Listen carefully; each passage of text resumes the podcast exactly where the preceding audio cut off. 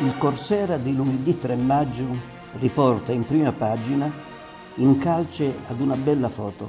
Piazza Duomo invasa dagli interisti in festa per la conquista del diciannovesimo scudetto.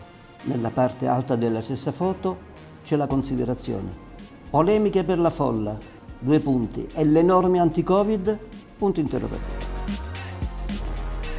Sono felice per gli interisti, mi rattristo per la presa d'atto folla festante ed indisciplinata, di una situazione che si riproporrà regolarmente ad ogni prossimo evento estivo nelle città italiane, in collegamento a numerose scadenze sportive con l'accompagnamento delle ovvie polemiche politiche.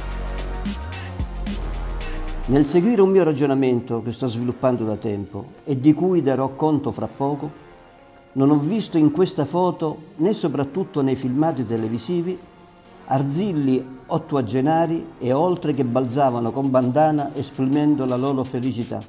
Probabilmente lo avranno fatto a casa, rispettose delle regole Covid. Dal momento che sono stufo, e non solo io, della scontata giaculatoria sull'aumento degli infettati dopo la giornata brava, riprendo ciò che ho scritto l'8 febbraio su questa testata. Scrivevo, Circa il coronavirus mi sia consentito un pensiero che cullo da qualche tempo, soprattutto a seguito delle delusioni per un'epidemia che non diminuisce come sperato e per una vaccinazione che viene proposta in maniera convulsa. La campagna di vaccinazione ha coinvolto sino ad ora gli addetti ai lavori e la categoria di pazienti di oltre 80 anni, nella speranza di frenare la diffusione del virus e dare umanamente sollievo a chi soffre anche di altre patologie. Ipotizziamo per un attimo di cambiare, anche se non completamente, l'approccio al problema.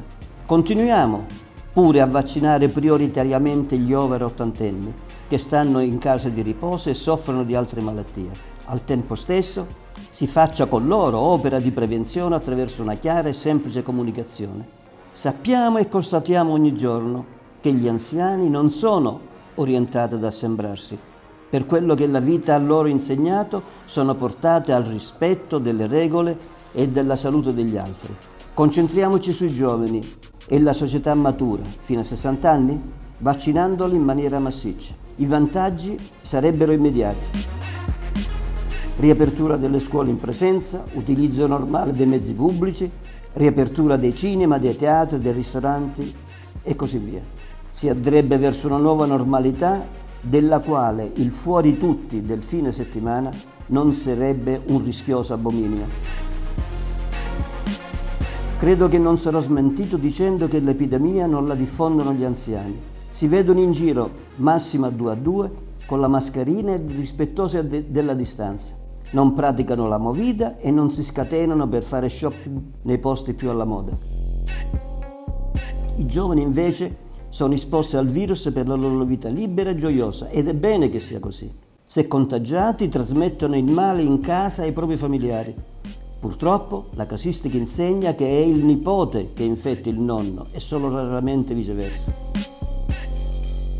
Ho cercato, prima di riprendere il tema, di confrontarmi con qualche luminare, con quelli oggi visibili alla moda. Tentativo vano dal momento che garbate segreterie, malgradi fossi da loro conosciuto, mi comunicavano che loro signori erano fortemente impegnati in interviste su giornali e tv, sicuramente, almeno lo spero, non a pagamento. Sembra comunque che anche con una maggiore disponibilità di fiale ci si stia avviando verso la vaccinazione allargata, coinvolgendo i giovani senza trascurare gli anziani. Si faccia azione su di loro con tutti i mezzi di comunicazione per sensibilizzarsi verso la vaccinazione.